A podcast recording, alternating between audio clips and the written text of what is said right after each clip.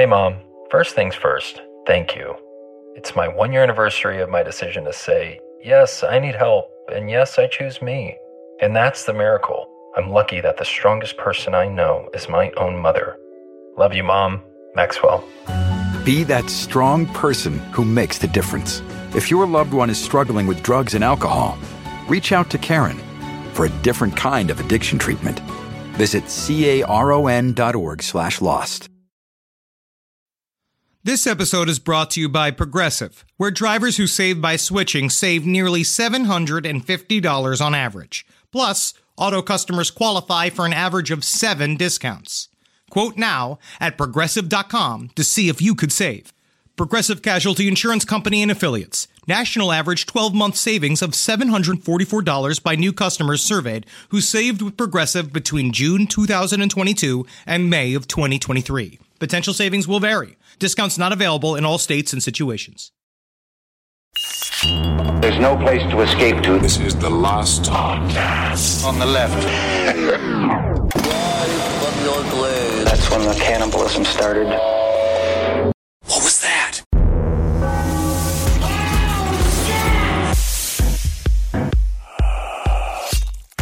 Guys, Yes, sir. I'm rebranding. You are. Are we Now- all rebranding or just you? Just me, bro. Okay. Just me. Okay, Okay. because I'm too dangerous to just be a comedian. Wow. Yeah. You want to be a cop also? There's too much. Daddy, Daddy, why, Daddy?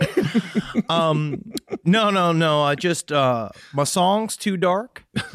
My lyrics are too disastrous to the fucking capitalism complex. Wow. Deep, deep Um, stuff. I, I'm I'm a bard more than anything. I'm Uh-huh. a truth teller. I'm a truth spiller. Are you someone who can get on with it? That's not a part of my new brand. Um, but I'm thinking the name is Night Horse. right? Because you can't see him at night. All of a sudden he shows up. Oh, how lucky you you got a horse here. He'll Yeah. take you anywhere you want to go. But also, never mind. You better hope that horse doesn't talk because he might say some things that might push your boundaries. Very cool. Well, it's great to have you with us, Night Horse. Welcome to the last Nay. podcast on the left. That's your catchphrase? Yep. What is it again? Nay. Night Horse. Ooh, enigmatic. Mhm. Oh, Wow. that's what it's all about, man. I am too mysterious to be a comedian anymore. Wow. This is high quality content. Here on the last podcast on the left, I am Ben, hanging out with Henry and, of course, Marcus Parks. Hello. This will be a very exciting episode. Is this a gold star episode? Yes. Yeah. Okay. So Uh, Night Horse says, "Yay!" I am not. I'm upset. All right, everyone. Let's talk Danny Rolling, part two. So when last we left Daniel Rolling, he just recorded a long-winded goodbye message to his family in a Sarasota motel room, apologizing for his upcoming horrific acts that he now felt were either necessary, inevitable, or both. And I'm just gonna need you to know that that pre-apology uh-huh. is as good as me not doing the crime. Okay. Now, the horrible acts in question would be committed in Gainesville, home of the University of Florida. But before Danny popped up there, he first swung by another college town in Florida.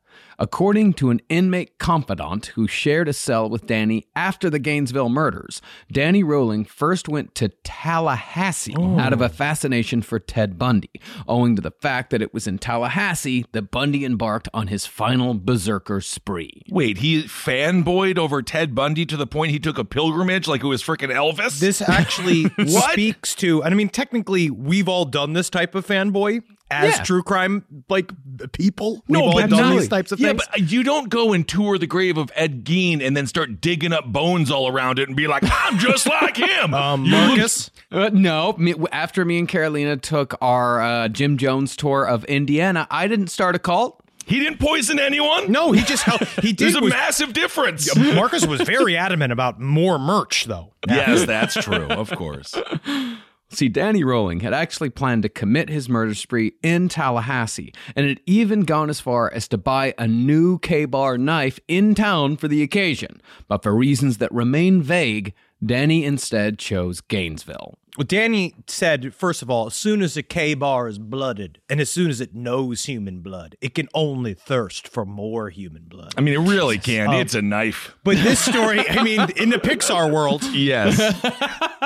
but according to the book, The Making of a Serial Killer, I, I got into, I got this, it arrived at my house. This is one of those rare, out of print, uh, old school, uh, I want to say, dripping with blood type book because Oh it is my. written by Danny Rolling and his lover and ex fiance, now that he's in hell, Sandra London. Sandra London. And if you read this book, the first thing that um really hit me was number one that it is the literal same exact structure as our book. Oh. because it is Sandra talking, then Danny talking, and then guess who makes a surprise appearance? Tom DeLuise. Gemini. Gemini. His other personality, if you don't remember, Gemini or uh, Ennad, which is Danny backwards. Oh my is the- God. that is the entity that did these crimes. And Gemini slash Ennad, he chose Gainesville. and I will explain. uh, this is this book is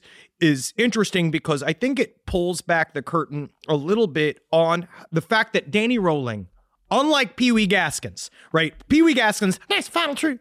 That Oh. book made the crimes of Pee Wee Gaskins even worse, right? Yeah. Because Pee Wee Gaskins is a tiny guy who was looking to be a made man in prison. He wanted to be a big deal. He wanted to appear to be very, very scary to people because he was a little guy with an inferiority complex. Sure, Danny Rolling is the opposite. Danny Rolling, I think, and then we'll talk about this as we go, actually belittled his crimes. Yeah. in- in- uh, to himself, so that he would not fully acknowledge that he was such a depraved animal Yeah, absolutely. Um, because he didn't want to because he's the apology killer. But now let's talk about this is why Gemini chose Gainesville. Yeah, why Gainesville? Why Gainesville? That's the top of the chapter, chapter eight, possessed by the Reaper.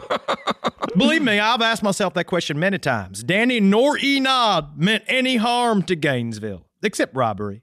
I've been driven by the winds that rise when the sun sets and the night calls. Night horse. The spirits take wing and pipe to their lovers who have an ear to hear their whisperings, and so they call to me, Come out, Danny. Come dance with me. The night spirits would take my hand and I would follow where the crickets ring, hypnotic tones, and the wind plays through the dry leaves of the grandfather oaks. Through the hollow night, where you catch your breath full fright. I saw Gemini's wicked reflection smiling back at me in the mirror, and he said hmm. one word blood.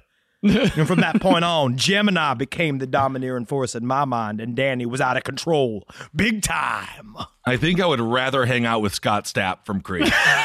that is such a colossal pain in the ass way to say I wanted to go to fucking Gainesville. No, you don't understand. I don't know. Somebody the, like the, the Night Horse. I don't know what happens to me when Night Horse comes. When Night Horse comes, I do all sorts of crazy shit.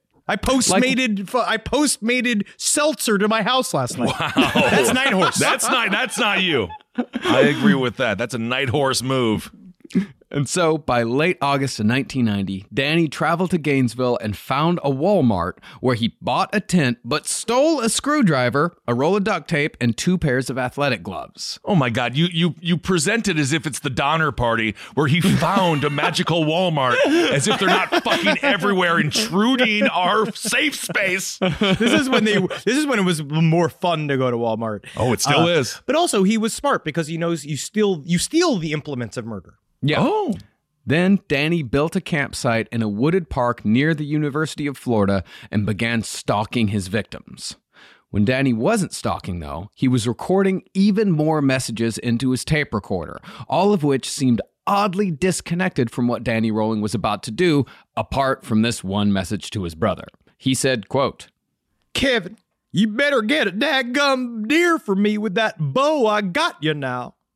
Aim for the lungs, straight through the rib cage, either there or the heart. The best thing to do is hit the lungs. It's the best shot for a deer, straight through the lungs. He don't go far. Oh man, I thought he was going to start every recording with note to self. Remember that when Norm Macdonald used to do that? But then he would tell a joke, but then this guy just talked about how he wanted to murder people. This book has the full transcript of the tapes, and it does sort of start being like, yeah, well, just sitting on a bunch of leaves, feeling kind of cold. It's hard to write guitar songs when you're cold, but that's when I call upon my other brother, Night Horse. Night Horse. He Wow. comes. Now, when it comes to how and why Danny committed these murders, it's obvious to me that they were the perfect example of a pathetic serial killer taking out his frustrations on people who had nothing to do with why his life was an awful fucking mess.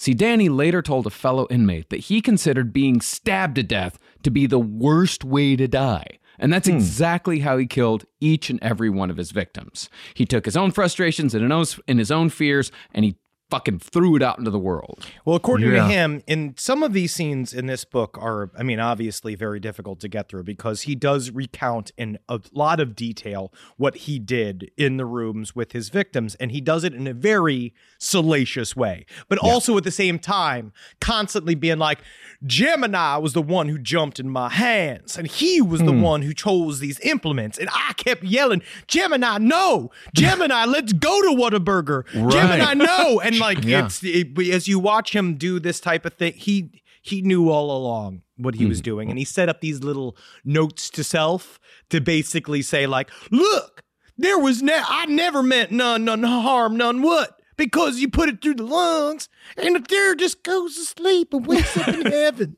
Gemini didn't listen. Mm-hmm. And I'd like to thank the people over at Whataburger HQ who sent me some fun Whataburger merch. Really? Oh, very Yeah. nice. It was That's a good fun. get. Yeah.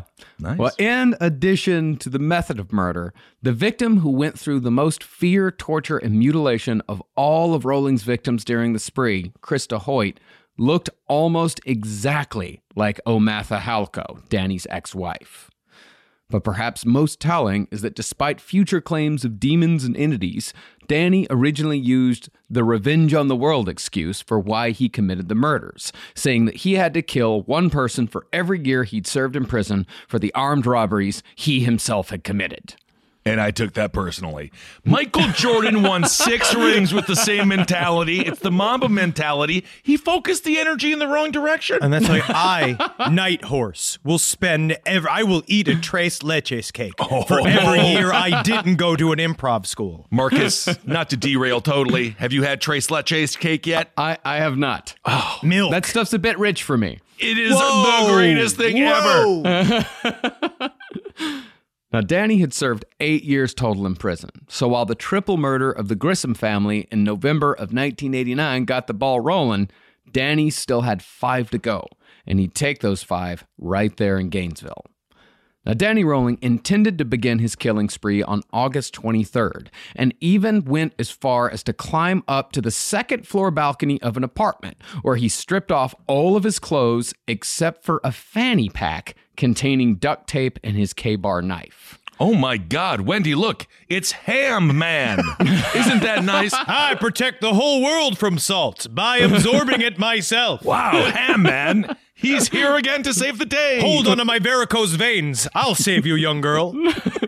But it was a lucky thing for whoever happened to live there that a drunken University of Florida student happened to wander by and point out that there was a naked man wearing a fanny pack on the balcony, and Danny was forced to abort. It's a naked guy. I always remember um, the one time I used to do a sketch for Murder Fist called Boardroom. Oh, of that course. We did, uh, Classic. version of. All nude review. I remember one time. That's how I know. That's how I know exactly what your tiny ass looks like. Of course, you can probably draw it from memory. It's Calvin's butt. I have the same butt as, as him. But I remember one time I do that sketch. I come out completely nude, holding my balls in the middle of the sketch, and I remember coming out, and all I heard was one woman, one woman scream from the back. He naked. that was in South Carolina, and I always remember that. That's the reaction you want.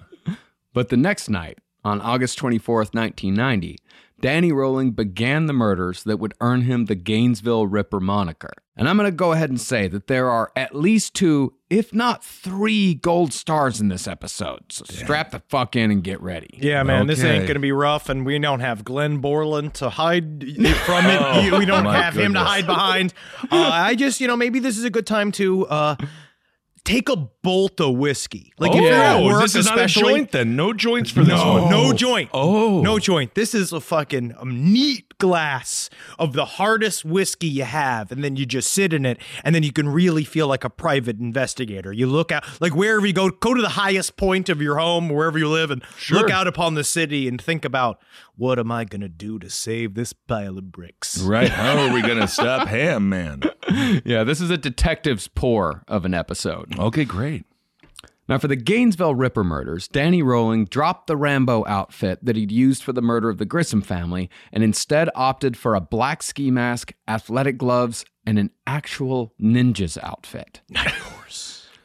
So, dressed as a ninja at 3 a.m., Danny Rolling approached the apartment of Sonja Larson and Christina Powell, both of whom Danny had been stalking for days.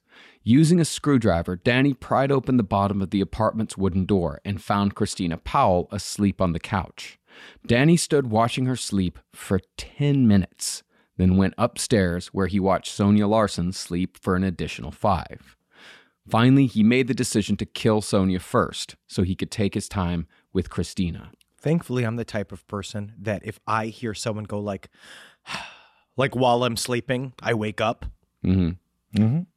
So, after making the decision, Danny plunged the knife into Sonja's collarbone while she was still asleep and almost immediately taped her mouth shut when she woke up confused and in pain. Then he began stabbing towards her chest, slicing open her arms and hands as she tried to defend herself. Mm. But within a minute, Sonja Larson was dead from blood loss. Danny Rolling then walked back downstairs to where Christina Powell was still sleeping and woke her by taping her mouth shut. He then overpowered her, taped her hands behind her back, and repeatedly raped her. Danny then turned her over on her stomach and stabbed her in the back as deep as the knife would go, over and over again. And after Christina expired, Danny cut off her breasts and wrapped them in plastic. Finally, Danny cleaned whatever sexual evidence he left behind using a bottle of dish soap and posed the bodies to cause the maximum amount of shock for whoever discovered the grisly double murder scene. With Christina, he posed her on the living room floor in a lewd position, face up so it would immediately be seen that her breasts had been removed. Mm. And with Sonja, he posed her on her bed, lying on her back with her legs bent at the knees, so that her feet hung down to the floor. Danny then took a nap in Christina's bed, showered, and left when the sun came up, singing a hymn to himself on his way back to the campsite. Later, the only noises neighbors would report that night was loud banging, which would have been unusual if not for the fact that Danny Rolling chose to listen to the George Michael song Faith loudly and repeatedly throughout the entire brutal affair. And the pain of that moment came through in Fred Durst when he covered Faith.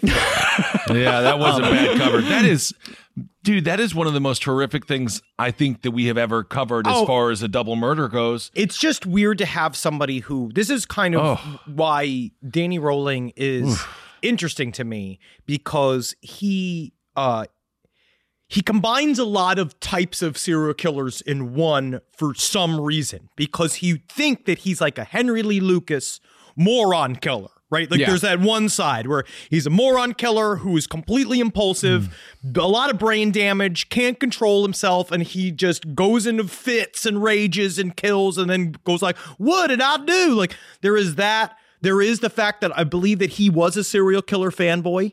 So that he was he read up on Ted Bundy. He this is a very Ted Bundy style murder then Yeah. at the same time it shows someone has done a lot of planning it shows that he has done a lot of uh. Pre-production. He went to fantasizing. He went to the ninja store to buy the ninja outfit. he did all of this shit and he knew that he wanted to do it. He he had a plan in mind. But mm-hmm. then the manipulation of the body is like another killer again where it's somebody else where then he takes possession. He goes from he obviously is some form of process killer but then he goes straight into then product killer behavior Yeah. where he is spending time with the body doing all those things that to me speaks he is a much more dangerous person than you'd think he is right Well- when you meet him And I have Absolutely. to say, you know, you mentioned he was listening to George Michael's Faith. Evidently, he never saw the video because George Michael was wearing a T-shirt that said "Choose Life." and uh, that video is fantastic. And uh, You're I guess he actually Ben, I- I, got to correct here. You're think you're thinking of Wham, and you're thinking of Wake Me Up Before You Go Go. all Holy good. shit. The, the premise of the joke stands. George Michael did wear a shirt that said "Choose Life," and he is a fan, so it is adjacent. But thank you for the correction. I also would like to uh, commend all of us on uh, not choosing the easy rolling, rolling, rolling Limp Bizkit joke, and instead going for a uh, Limp Bizkit faith joke. Professionals, buddy. Professional. We've learned. We've grown.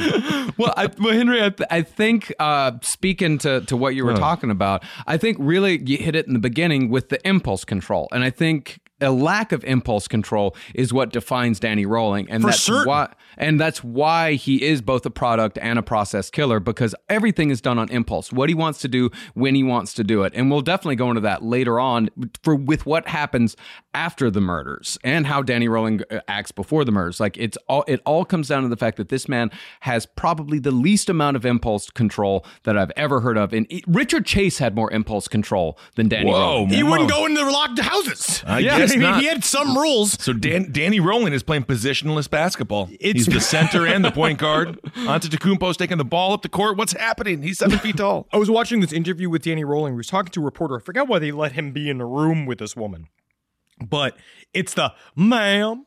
Howdy, ma'am. Like him, like doing, giving everybody like I Right. think he's being real cordial. Like she's like, "Huh, I heard that the food here is. They don't want the secret out that the food here is not that bad. And he's just like, well, you know, it's not comparable to Mickey D's, you know. And like they were joking and shit. And I was like, that man is a shapeshifter. Like that's a type of killer he is, where he's come to this because he's got those sad eyes. Yeah. Like it really comes down to it. He's got those like puppy dog, like I'm sorry, like face that it, it completely. She's a total fucking hmm. unbridled maniac. Horrifying. Now, as far as quote unquote inspiration for these murders went, Danny claimed to have kicked off the spree after watching a movie that had just been released in the theaters that eventually became a favorite among serial killers everywhere, including Jeffrey Dahmer. That movie was the George C. Scott vehicle, The Exorcist 3. Arguably the most fun of all the Exorcist movies, partly because it also featured New York Knicks center Patrick Ewing as the Angel of Death in his one and only acting role in which he doesn't play Patrick Ewing. But he doesn't have any lines. Well, you was ever seen that? he was him sitting at a Jam. table. What line do Yeah, you but he want to played have? Patrick Ewing in Space Jam. No, I know that, but he well, he played a version of Patrick Ewing because in Space Jam they won. He definitely could have said they could have cut to him at some point, and if him going like, "You can't even buy a bucket," like it would have been nice if he gave him just one line. That would have been nice for the poor guy. Exorcist 3, if you haven't seen it, highly recommend it, not just for serial killers, okay? No. It is a, it is a really fun, scary movie. It is. Now, the central plot to The Exorcist 3 is that the spirit of an executed serial murderer, nicknamed the Gemini Killer, and played by Brad Dourif in one of his best roles, It's a great scene. This serial killer is possessing people with the aid of the demon from the first exorcist, the Master, and is oh. using these possessed people to commit more murders. Now, The Exorcist 3 is fucking great. It's one of our favorites. It's- It's one of my wife's favorite movies ever. But when oh. Danny Rolling saw this movie in the theaters, he identified with the Gemini killer. And since Danny's sign was Gemini, he figured that The Exorcist 3 was a sign that the killing should begin. Oh my god. Or it's just him technically ripping off a movie, like in a way. He's just a thief. He's a plagiarist, and that's the the worst crime of all, other than all the other crimes. Yeah. I mean, this is obviously a stupid fucking coincidence because Yes. Danny had gone to Gainesville specifically to kill. But what's interesting is that Gemini is indeed the most common serial killer sign, shared by Samuel Little, Jeffrey Dahmer, Arthur Shawcross, Jennifer Bianchi, Peter Kürten, David Berkowitz, and Richard Chase, amongst many, many others. And uh, I believe yesterday was the beginning of Gemini season. It is Yeah. now. We're now in the Gemini season, and we're not trying to offend any Geminis. Don't, Don't you do fucking that. kill us. Yeah, we are. We're good men. We're good men. We have families. That's the thing. Leave you, us alone, if you, Geminis. if you offend a cancer, then they just sit there and cry and wonder what they did wrong. yeah, it's cool. In that way, Geminis are mad. Geminis they fucking kill you. They No, kill you the in ornate Scorpios. ways. Those are the ones. The Scorpios are the ones that you really got to watch out for. They're full of passion. Oh, So all of the Gemini stuff really came to a head when he began his relationship with Sandra London because he had been saying all this kind of shit. And Sandra London, who is a professional serial killer groupie, She Yeah. went by her name. She went by the nickname of the Media Queen for a while, which was also the name of her production company. That was Howard Stern's name also at yes, one point. he uh she first dated a serial killer before a serial killer was a serial killer. She dated a man named Gerard Schaefer uh, when she was a teenager. He was an older guy who arrived at her house. Like he kept like he became fascinated with her, and she was like immediately the first. Big titty goth girlfriend to exist. It was like Sandra London mm-hmm. is that, where like hmm. Gerard Schaefer and her used to go to graveyards, and he used to tell her, he's like, I think about hanging women all the time, and like showed him showed her Yeah. all of his drawings of women hanging from trees and how he's gonna stab them and shit. And, she, Oh. and her response was,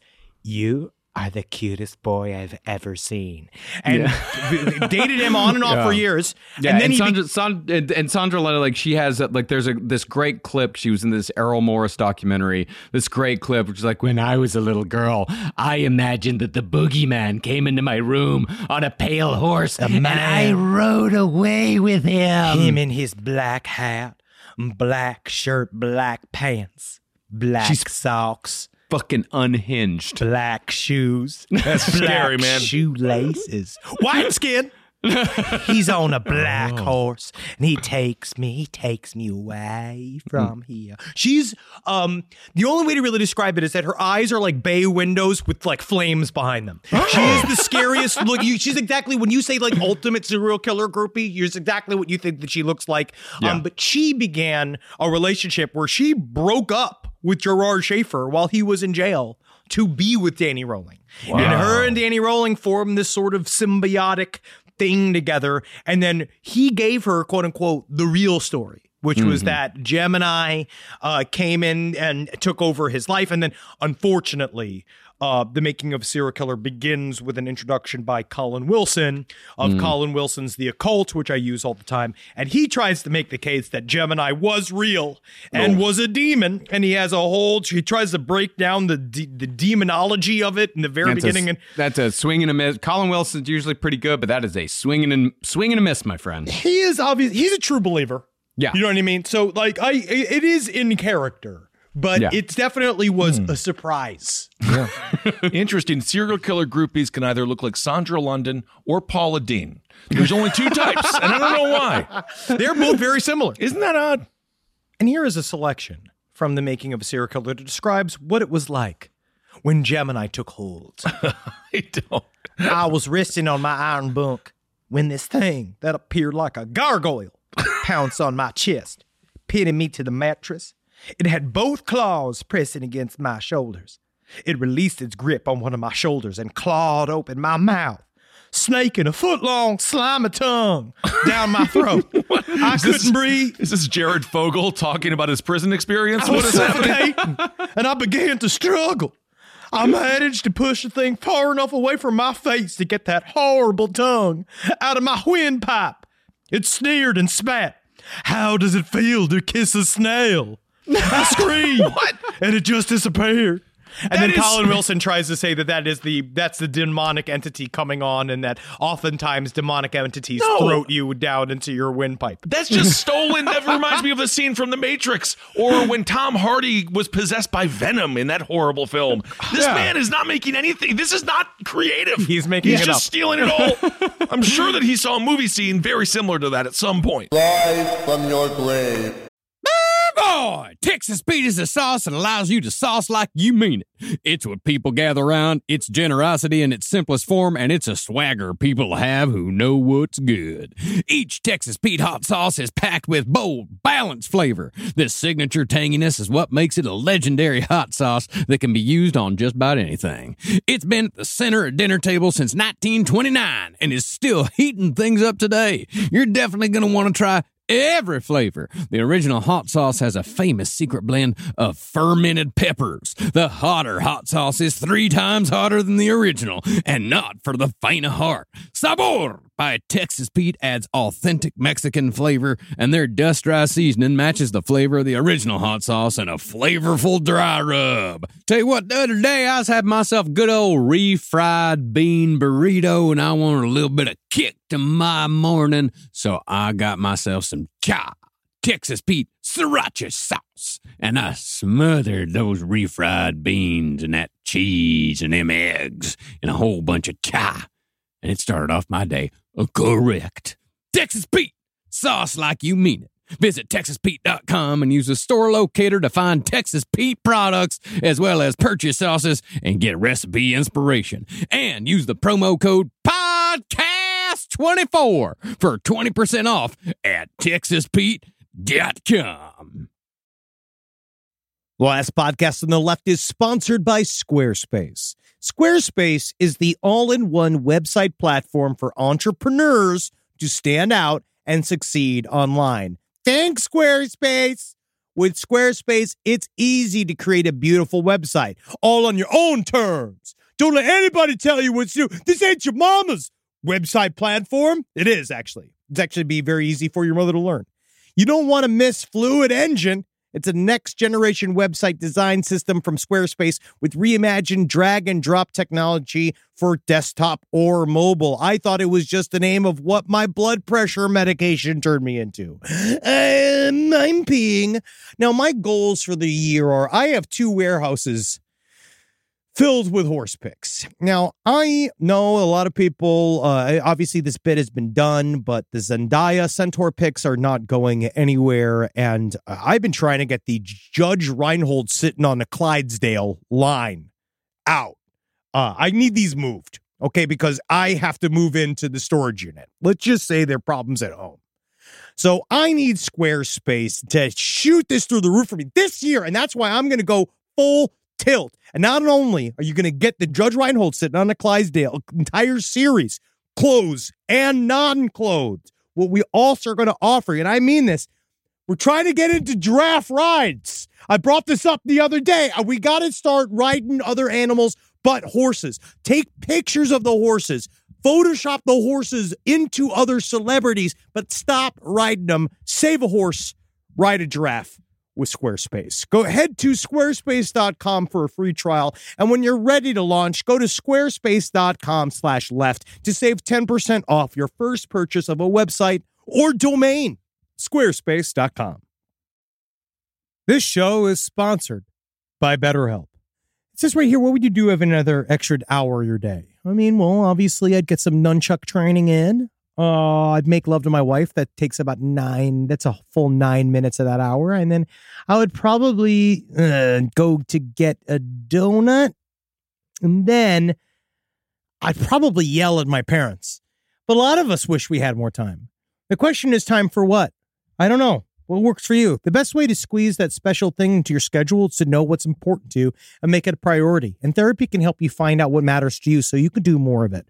You know that question? They're like, if you had a billion dollars, what would you do? You know, and like, you know, when I answer, it's of course I would grind the government to a standstill with my giant machine of my making in secret for many years. But a lot of people get mad at that and it's really hard to do that in a job interview or like when you're meeting somebody's like your significant other's parents for the first time. So, and you might actually want to think of starting therapy. So give BetterHelp a try. Just fill out a brief questionnaire to get matched with a licensed therapist and switch therapists at any time for no additional charge. So learn to make time for what makes you happy with BetterHelp. Visit betterhelp.com slash lastpod today to get 10% off your first month. That's betterhelp, H-E-L-P dot com slash L-A-S-T-P-O-D. Now, unlike most serial killers who have a cool down period of weeks, months, or even years between murders, especially when they first begin, Danny Rolling, having had almost no impulse control, had a cooling off period of less than 24 hours. Before the first crime scene was even properly worked, Danny created the second. And this second crime scene is quite possibly the most horrifying crime scene that I've ever read about. So I'd say if uh, you don't smoke, go get a pack. Um, you know, like really sit down with it. Uh, maybe this is a good time to play a game of solitaire. First, play a Some game of solitaire. Get drink five Mars, or six yeah. beers, then sit and listen. Okay, unless you're sitting in a car actively driving, don't do any of that. Except get a pack of cigarettes. It's fun to smoke. It's fun to ride around in a car and smoke. It's very Man, dangerous. I miss it. I do miss it. It's very dangerous. So on Saturday, August 25th, Danny Rolling used his stolen screwdriver to pop open the latch on the sliding glass back door on the empty apartment of a college student named Christa Hoyt and hid behind a bookshelf until Christa got home. When she arrived at about 10 p.m., Danny leapt out and rained down his fists until Christa was knocked off balance. Then he duct taped her mouth and her arms before raping her for an hour, using his Ka-Bar knife to stab her whenever he felt like it. Like almost all the others, Danny delivered the killing blow by turning her over on her stomach and plunging the knife into her back. But once she was dead, he rolled her back over and buried the knife in her belly, then sliced upward.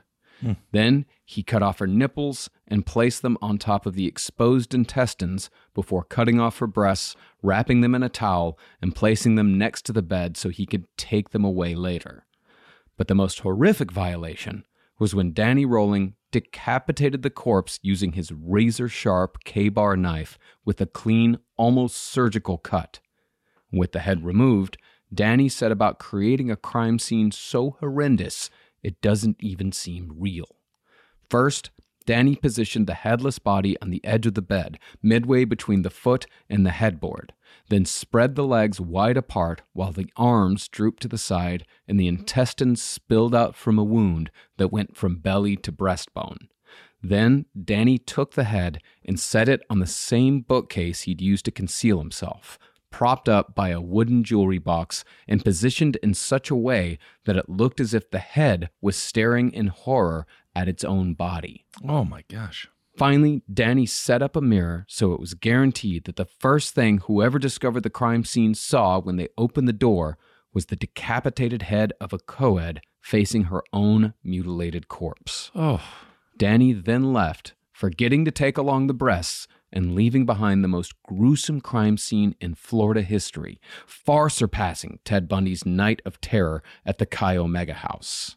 And his rebuttal uh, in the book, the only thing that he says about it, he's just like, I didn't adjust those mirrors.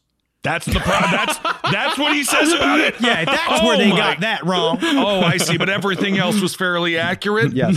oh my god, that is so That's true. freaking brutal. It's That very- is horrible. Yeah, there's there's no embellishment on that. That No. that all Ugh. happened. But Except for I guess except for the fucking mirrors. I don't know. I'm not gonna believe him. You know, I mean, I don't there's know what it is about There's him. a couple of things that are weird about this because not weird at all. Like he did all of this, but he there's one thing that he says in the book that he said that he did not originally decapitate her, that he had left and came back, ah. saying that he thought he'd left his wallet, and that ah, he came back and then re-entered Oh into the crime God. scene. But to me, with that again, that's Ted Bundy.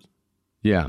It's no, the it is. same shit. It's the he is modeling himself after Ted Bundy. He is consciously doing it. That then Well, puts him sort of in BTK like category where he is a he believes himself to be like a serial killer expert. And if he does see himself as the sequel to Ted Bundy, as we learned from the movie, as we learned from the movie Scream, you got to have more blood in the sequel, and maybe that's why he went, uh, I guess, above and beyond in this nasty way. You know, what's interesting is that the Danny Rolling uh, story was actually the inspiration for the Scream screenplay. Oh, is that right? The guy, who, the guy who wrote the screenplay for Scream, started writing it after seeing the uh, uh, after seeing the news reports from the Gainesville Ripper murders. wow. Well, and then when the reports of the state of the bodies came out, they at first the, the no one believed it. Uh, no one wanted to talk about because obviously the idea of like learning that somebody that you know, somebody that you love, has had this done to them Oh physically, like for a while, because the cops didn't want to tell the families that this happened to the to their to their Well, kids. did they not want to tell them because they didn't want to hurt the family emotionally, or was it because they wanted to keep some evidence secret so that they could, uh, so that Danny would only know the, the truth or whatever? both. They tried to do both, but then what they had to do was release. They they took pictures of it, and they only like like they had to be revealed in secret, where they had to go and view the pictures of the crime scenes in private So the parents had to go. if they see the- wanted to. Oh my it was God. for the they wanted to. jurors. It was and for this, the yeah, this was during the trial, like Yeah, where this during like the they- trial. Do you they- get free health care after you're a juror on this? Do you get free therapy for life? Because I think you should get one free card for therapy for life. Yes, I think so. And McDonald's breakfast. and weed, a weed like license. You know, Yeah. like here's weed, here's some weed. Um, here you go. Um, here you go on a roller coaster, and uh, I'm sorry you're fucked. So, Good God, I can't imagine being the juror on this case. Now, one psychologist speculated that the reason why Danny positioned the bodies was because Danny knew that a cop would most likely discover the scene, and Danny wanted to spite all police officers Yes. and therefore spite his abusive cop father. And sure enough, it was indeed a cop who found Christa Hoyt. She worked part time at the Alachua County Sheriff's Office, so when she didn't show up for work on Monday, two deputies went on a welfare check. It was then that Gainesville discovered that they officially had a serial killer in their midst. we got one. Now, panic almost immediately hit the University of Florida campus. Parents took their children out of school, never to return. Campus radio stations started a campaign to get everyone to just fucking go home. And parents who couldn't get a hold of their kids tied up phone lines at the police station, trying to get cops to check on each and every student. And of course, there were plenty of theories as to who the killer could be.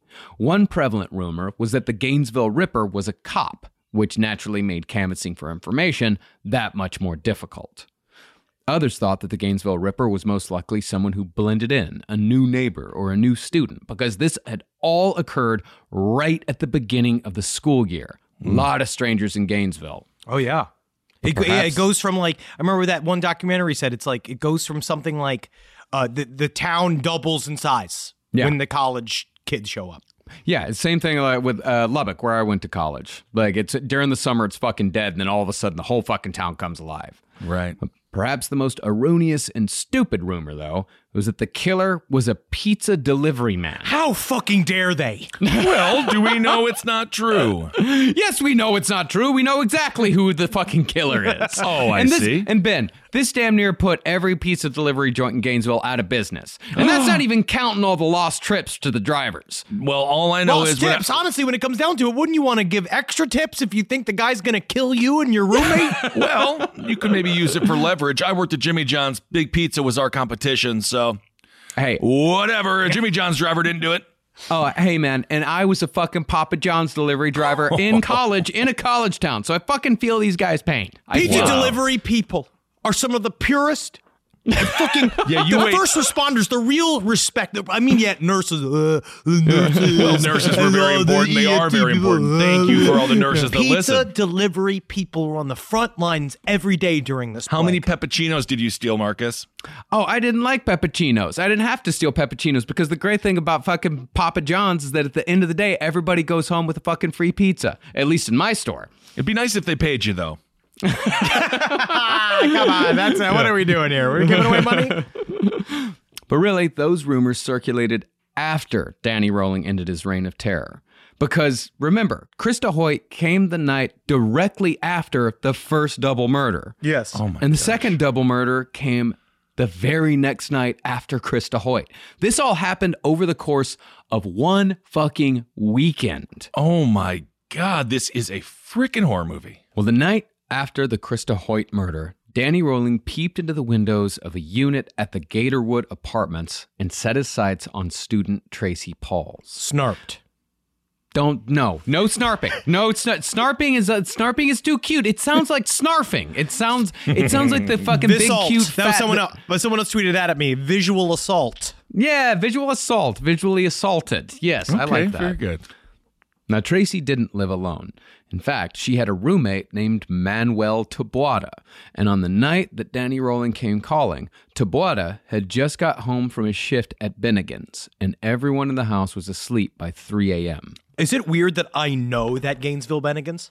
I mean, if yeah, you've been that's there, strange. There is a there was a big old Bennigan's in Gainesville, and I remember there was a big old Bennigan's in Tallahassee, and that got shut down because the health violations got to the point, which is like weird because nothing was shut down in Tallahassee for health violations because everything was run by eighteen year olds Right. that just ran every business in the college town. But Bennigan's, I don't know what their crimes were. I knew not to eat there ever. all right. So, once all the lights were out, Danny jimmied the pin out of the sliding glass door with his screwdriver and entered the living room. Now, like most home invader serial killers, Danny opted to attack the male first to remove the most obvious threat. And Manuel Taboada was indeed a threat physically, being a six foot three former football player. So Danny slipped into Manuel's bedroom and plunged a knife into his chest so hard that it ripped through his solar plexus. But Manuel had an extraordinary will to live, and he fought back, even with a gaping chest wound. Wow. Danny swung the knife wildly, stabbing and cutting Manuel again and again until Manuel managed to restrain Danny with a bear hug. But the damage had been done, and with each second of blood loss, Manuel lost strength. After about a minute, Danny was able to pull away enough to stab Manuel in the chest. He pulled upward and hard, opening Manuel's chest and killing him, but it had still taken 31 stab wounds to take Oh, my- Manuel down. Yeah, because he would need to attack a man uh, with a surprise attack, uh, Yeah. with a surprise attack, because he was not Rambo and he barely made it in the armed Right. services. Actually, he didn't make it in the armed services. He was given a dishonorable discharge, and it was the Air Force at that. Mm. And that was when Tracy Paules entered the room. When she saw Manuel, she screamed and ran away to the bathroom where she locked herself inside. But Danny kicked down the door and bound her with tape like he had almost all the rest. He then raped her, stabbed her, and dragged her out to the hallway to pose her. But when he realized she was still alive, he wiped the blood off her face and raped her again until she died from her wounds. Now, for some reason, this seemed to satisfy whatever compulsions Danny had to defile the bodies of the people he killed. So instead of posing them, he haphazardly cleaned up the crime scene and walked out the way he'd come in. This one, he said, Gemini left him Ah, halfway through. I see.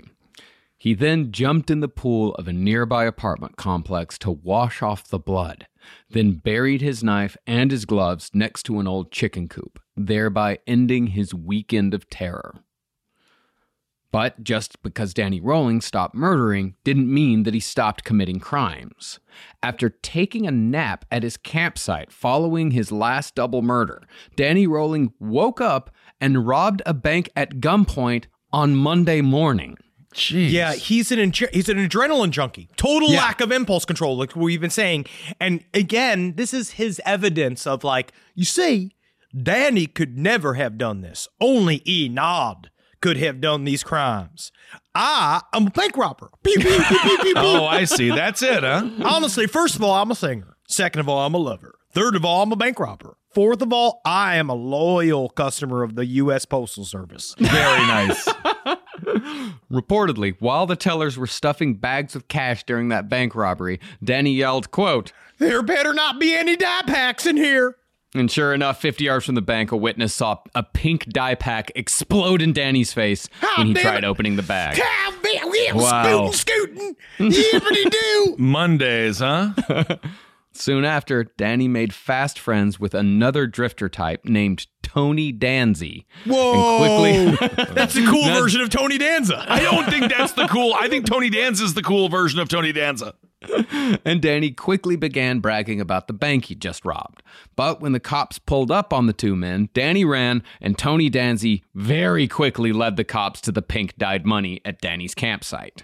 Uh, it's right over here. I'm sorry, it's a joke. This is John Travolta. I don't know why I did that. Oh, it's your big money over here, officers. Oh, hey, oh. It's close. I could see it happening. I could Tony see that. Be, I could see that Tony Danzy sounding like that. But even though the campsite held the ski mask Danny wore during the crimes, the screwdriver Danny had used to gain access to all three crime scenes, and the tapes Danny recorded, which hinted towards a big upcoming crime spree, no one in the Gainesville Police Department thought to make the connection. What? And all of it just, all of this shit just went into a bag in the evidence closet. That's how it is because they No, it's just not look how at it it. is. I mean, they are not good at it. they are guess. they are Gainesville police. Where Shouldn't they like- be very good at, at solving murder? No, they're very good at gaining weight. it's the Gainesville Police Department. They're very good at like breaking up like beer busts. Yeah, dude. But they fuck up this murder investigation at every turn until some essentially someone else solves it for them. God right. forbid you light up a joint. You'll go right to jail. Yeah, You know what I mean? yeah. Like, but yeah, these crimes happen too quick. That's the problem. I'm with you. And of course, a beer bust, fantastic term for Angela Merkel. Yeah, buddy. There it is. She's got a beer bust. woo. Angela Merkel will be there. Give me some of what she's having. Wow, leadership, leadership, and she's very smart. She's a scientist.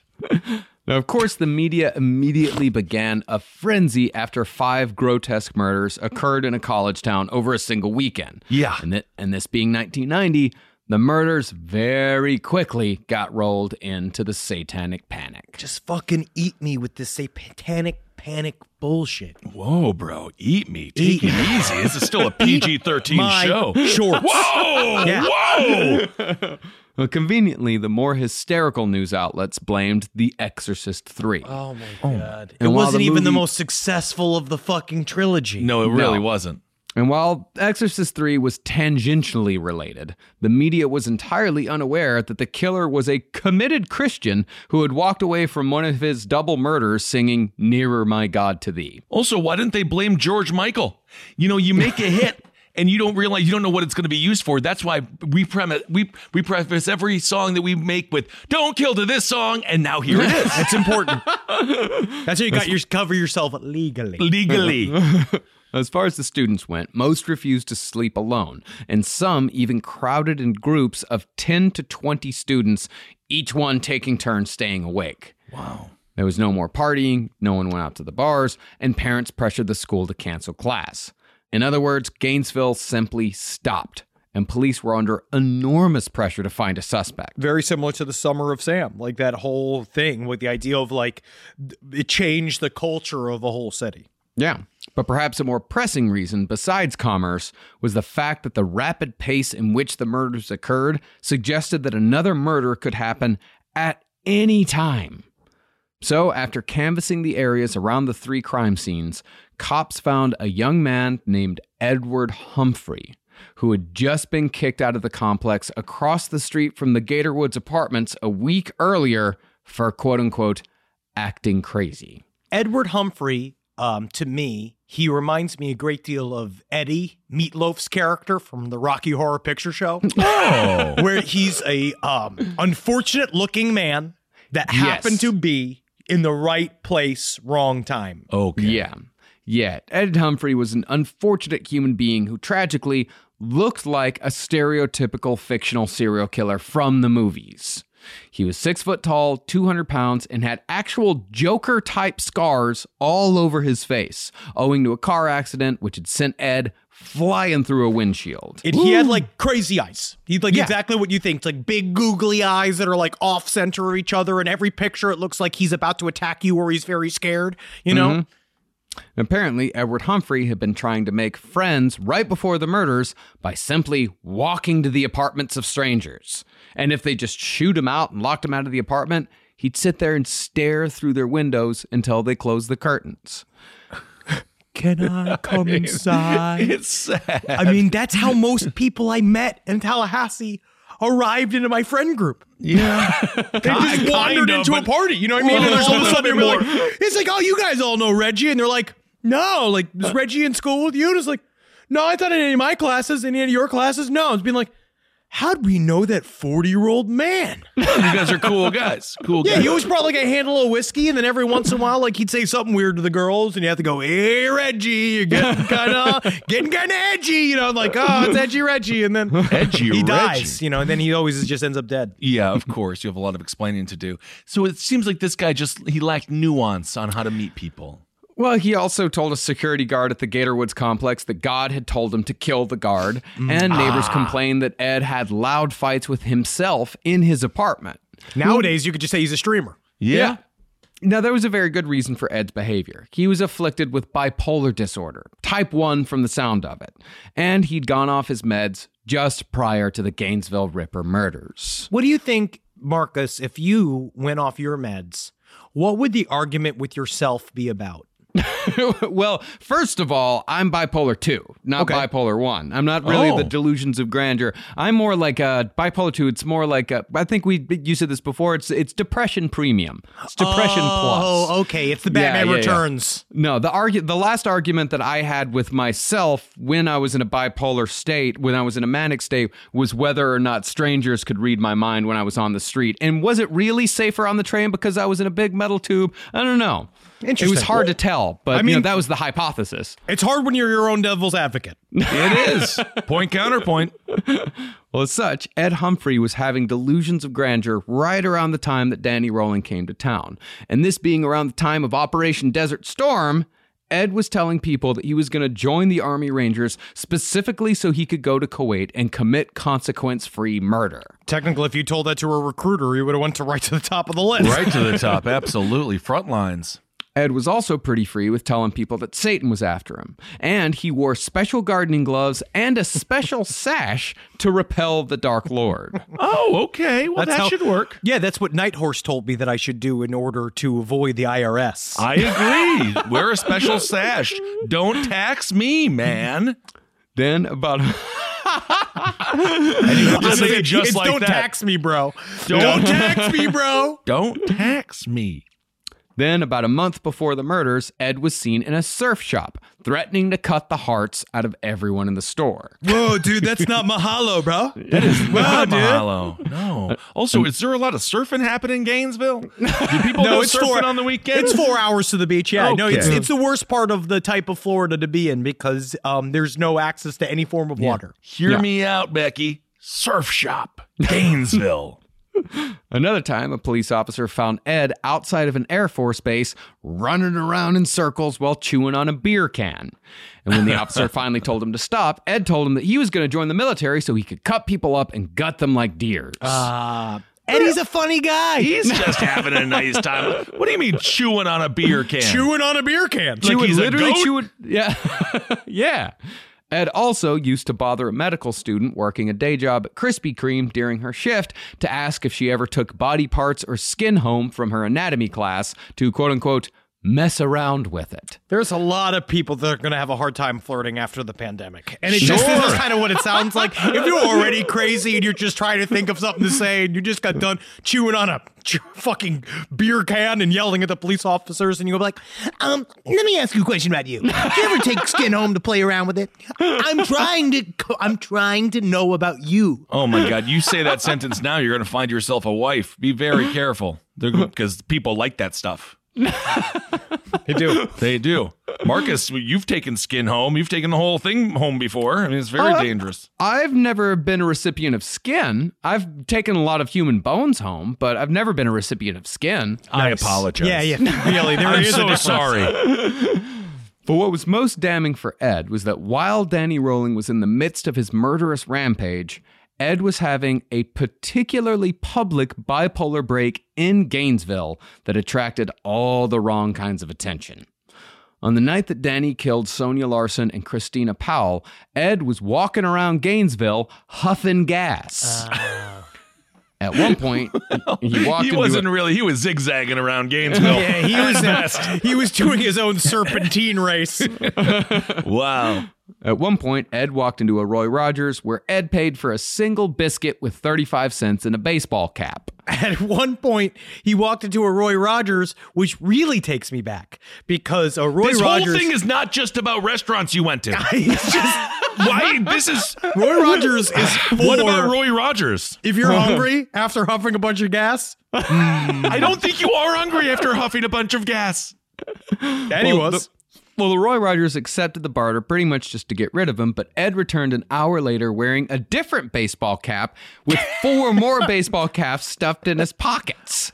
Because he figured he figured out some sort of fucking barter system loophole. This is where Roy I got you. Rogers. This is where I got you, bro. Took it. I mean, it worked the first time. What do you want from this guy? Because then you know he puts one. He's like, "Ugh, "Can I have a hamburger, please?" I mean, it's like one baseball cap in here. Here's take this for yourself, and just another baseball cap. You're like, hey, you can keep that. Don't spend it all in one place, huh? oh my God! Maybe for a fanny pack, you could get some French fries. Well, once they got rid of him again, Ed went to a bar called the Central City Lounge, but was denied entry because he didn't have any ID. And after being turned away, Ed pointed at the bouncer and the manager and reportedly said, quote, You're all dead. Bingo, bango, bongo. You're all dead. My people are gonna come back, and I'm gonna get you. I'm the middleman for some drug dealer. I could cut your fucking throat. And You wouldn't even know it. I can't believe he said bingo, bongo, bango like that because that's how you summon an elderly woman. Wow. no, bingo bango bongo. I don't want to Bingo leave the Congo. Uh, bingo bango bongo. I don't want to leave the Congo. No, no, no, no, no, no. It's an old song. Oh wow. It's an Yeah. old song, huh? Yeah, yeah, it's an old song. No dogs in space. No kidding. I ran into a few fans of yours, by the way, the other night. Oh, really? They wouldn't stop talking about how much they loved the show. Oh, that's. No, truly, they do love. No dogs Well, in space. great. Everyone check it out. Yes, they No, love. thank- they loved thank all you the very punk, much. Yeah. and they loved Oh, the yeah. Beastie Boys. Yeah, thank you very. Much. Yeah, the, the Beastie Boys. uh, Actually, we just released uh, this week. Released Beastie Boys Part Five. This is when we get to talk about Paul's Boutique. Oh, yeah. very nice. Best Beastie Boy album there is. Ed, well, back to Ed. Back Ed to Ed. then turned to some students across the street and shouted, "Quote: I'm on recon. Don't you mess with me. Don't look at me. I could kill you guys. You ain't shit. Well, Ed, recon would imply that you're going to be quiet.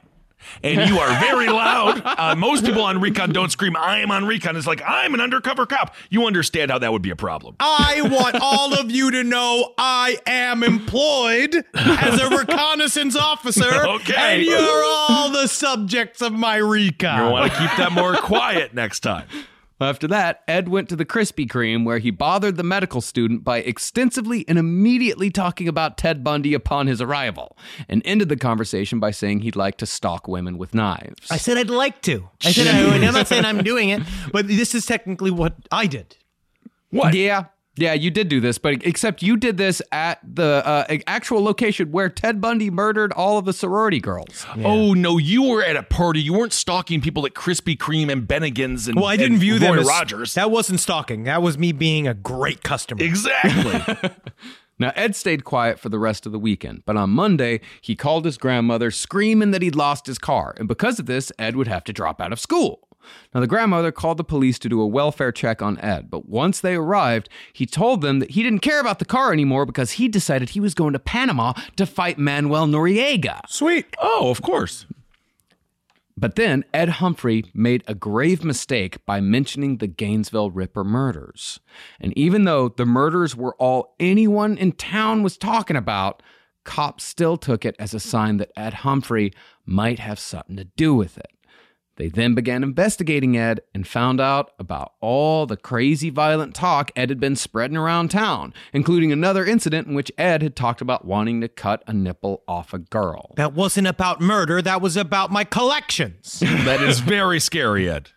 Now, all this hearsay wasn't enough to arrest Ed, but on August 30th, a few days after the last murder, Ed had a complete break and attacked his grandmother. He was arrested for aggravated battery and thereafter became the number one suspect in the Gainesville Ripper murders. When cops got him in the box, they questioned him for 24 hours straight without an attorney present, when he was obviously in a fucking manic state. And Right. since he was in a manic state, Ed was highly suggestible and eager to talk about all manner of mutilations, knifings, and dismemberments. Pretty soon, the media caught on, and when they publicly named Ed Humphrey as the Gainesville Ripper, police did absolutely nothing to correct the claim. And Ed, all of a sudden, he was the Gainesville Ripper. This fucking Wow. poor guy going through a fucking bipolar episode. He was, and the cops are like, yeah, yeah, yeah. No, he's definitely our guy. And there's So- no evidence whatsoever. So if you're Donnie Rolling at this point, you must be happier than a pig in a bunch of crap. I honestly this don't is the greatest cover ever. Weirdly, I don't think he was even paying attention to the news. No. Like th- He didn't, read Rolling his, he didn't read his own press. Not I till later. so. No, Hmm. he was truly was deeply, deeply impulsive, and I don't think he was following the news because Weird. he just started robbing banks Mm-hmm. immediately. Uh, Marcus, I have a question about this type of uh, bipolar freakout. Sure, Uh, I, am not. is I'm not. like- an exp- I'm not an expert by, by any means, but I can give my expert my Yeah, I don't- I personal experience. But uh, when people like Marcus, when- do I look like a do I look like a teapot to you right now? no, no, No, he's not. he's not having a fit.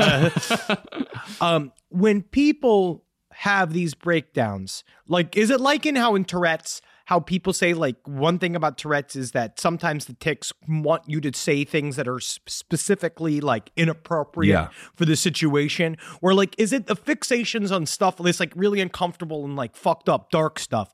Is it just about that, where you're following sort of like an intrusive thought, where you're saying these kind of scary things in your own mind to people? Or, it, like, why would he go so dark? If he if he wasn't maybe an inherently violent person. I just wonder. I, it's more of a well- question. Well, I mean, everybody follows uh, whatever is, you know, everybody follows whatever their delusion is. Like, our, for example, our friend uh, John F. O'Donnell, uh, who's talked many, many times uh, in stand up sets and podcasts about his bipolar break. Like, he thought that he was Jesus and he went to go live on a fucking abandoned uh, gambling boat in the East River. Sure. You know, like, so it's like there, the that was his storyline. That was his storyline, yes. And, and Ed Humphrey's storyline seemed nowhere near as um, poignant. Like it was, it didn't really have as much of a point. Like he was just sort of going off in all directions. Yeah. But it does seem like Ed Humphrey. I mean, he did have a little bit of violence in him. He, I mean, at one point during his break, he did. Attack, his grandmother. He did beat up his own fucking grandmother. Yeah. Uh, so really, it's just it's kind of following whatever your thing is uh, at the time. You know, whether it be paranoia, whether it be delusions of grandeur, this or that or whatnot. But for some reason, Ed Humphrey's uh, line was violence. Definitely, he was talking co- uh, constantly about violence. Yeah, it's like when Night Horse comes to me, I always want to go to the whenever I can find the, the best local dives. These drive-ins that you go Drive-ins, into, and these, it- I bet it's kind of my favorite type of thing. Rib sticking restaurants, that Yeah, you yeah, only yeah. get in certain little neighborhoods. You can almost put that on a flip flop. yeah. Yeah. Yeah, when I- when I was in a bipolar break, um, it was usually uh, paranoia. Like it was just straight up. It was straight up paranoia. Other people are out to get me, and so on and so forth. But it was never super uh, specific because I wasn't bipolar one. I'm bipolar two. Maybe it was a that's different. surveillance state, bro.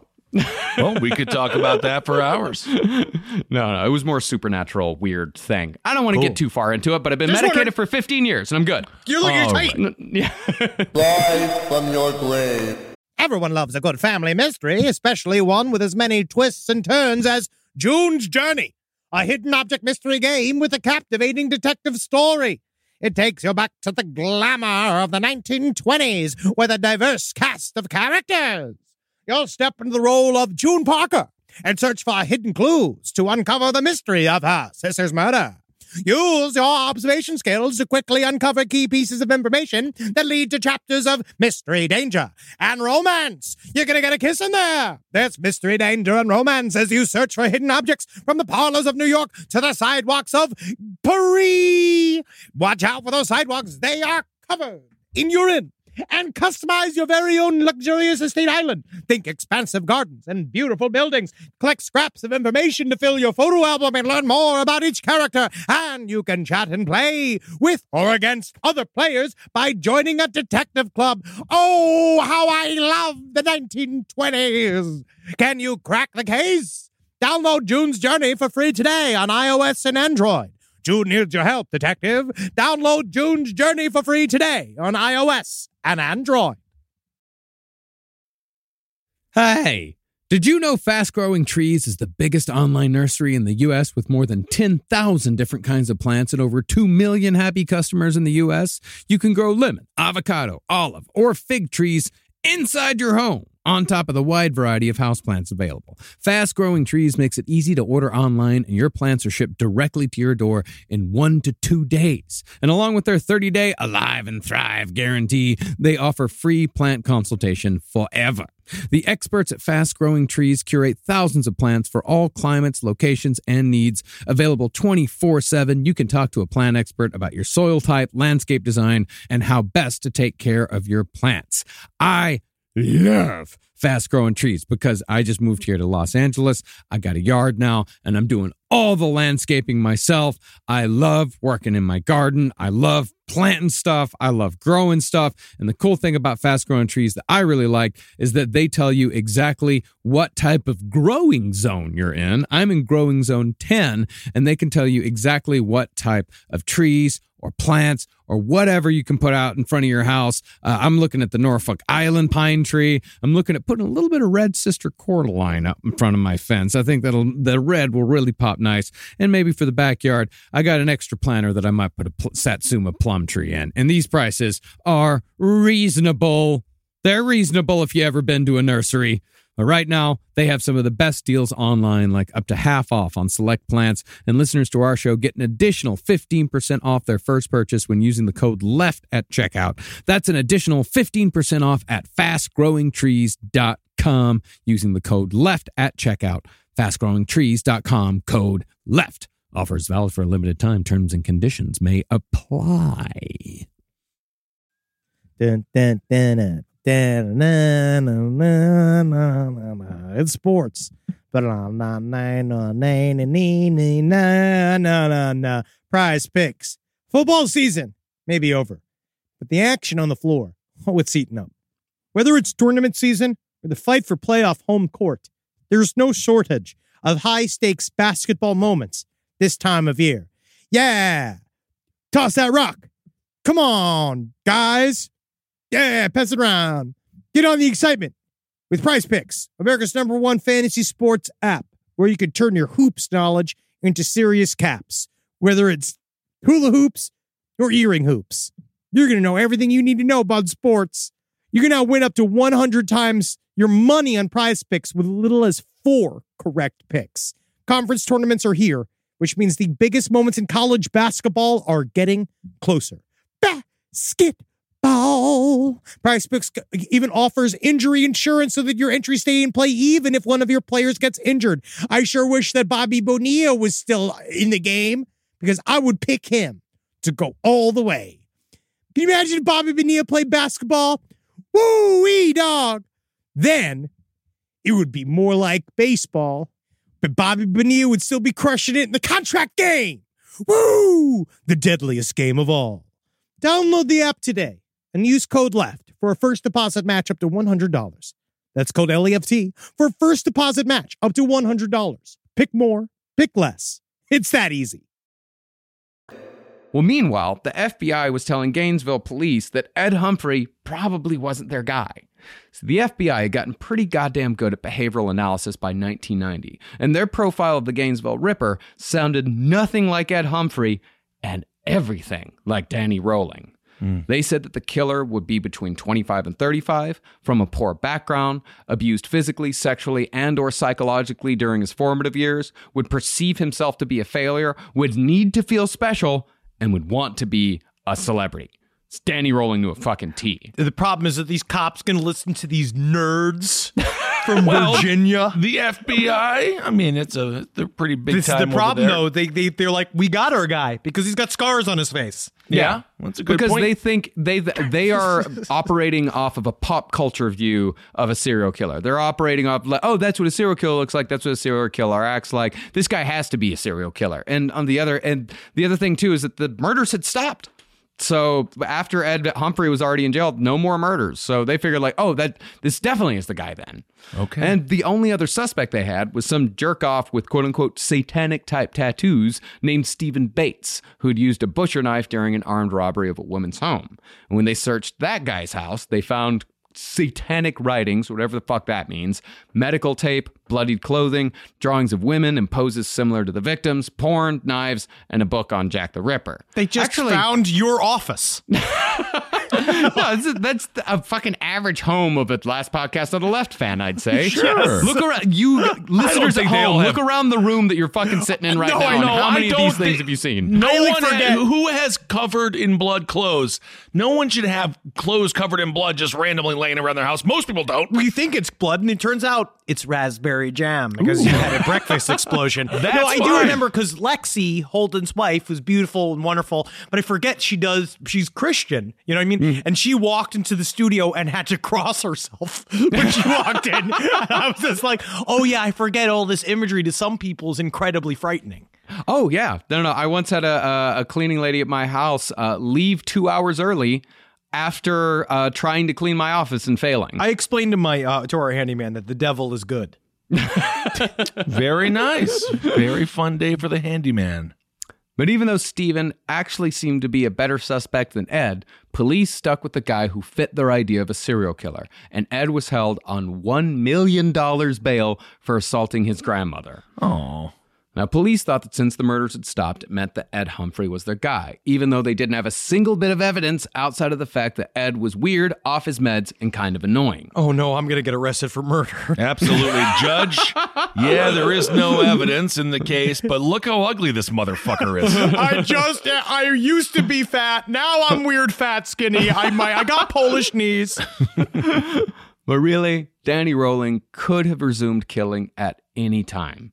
On the same day that Ed Humphrey was arrested, Rolling broke into an apartment, ate cookies and Quaker oatmeal, watched a porno tape, and stole a 1978 Buick Regal. He was for certain just about to kill again. There's no Yeah. way he wasn't going to kill again. Yeah. No, no, no. He just did. The only reason why he didn't kill, kill is because he didn't feel like it yet. Mm. From there, Danny left Gainesville for Tampa, where he drank heavily and smoked a whole bunch of crack. Hey, you know, breakfast of champions. Yeah, if you're going to do it, do it in Tampa. He then continued burglaries and robberies, and Danny was almost killed by police during an escape from a crime scene in which Danny's car was hit by 17 bullets. Jesus fucking Christ. And Danny kept having weird encounters with normal people.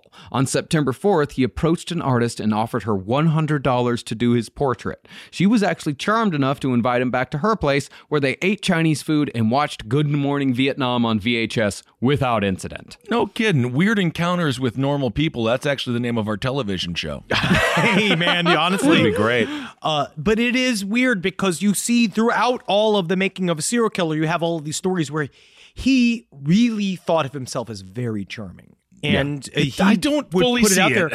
I don't know. No. Women used to go with home with him all the time, which is why he tried to maintain that he was innocent for fucking years because he's kept being like, you know, like it says here, it's just like the appendices of the making of a serial killer. It has stuff like it says no sodomy, uh, no superstar, no knife play. I enjoy sex. This is what it says on here. All and right. not gay is a whole chapter. Not gay is a whole chapter. Okay. From there, Danny burglarized a house in Tampa and robbed a Winn Dixie in Ocala, but Danny's luck was about to run out. He left the Winn Dixie with $4,700. This was, unfortunately for Danny, a training day for the Ocala Police Department. Ocala. Ocala? Ocala. It has to sound bad. It's Florida. That's how you know it's a oh, Florida town, but that has to sound like shit.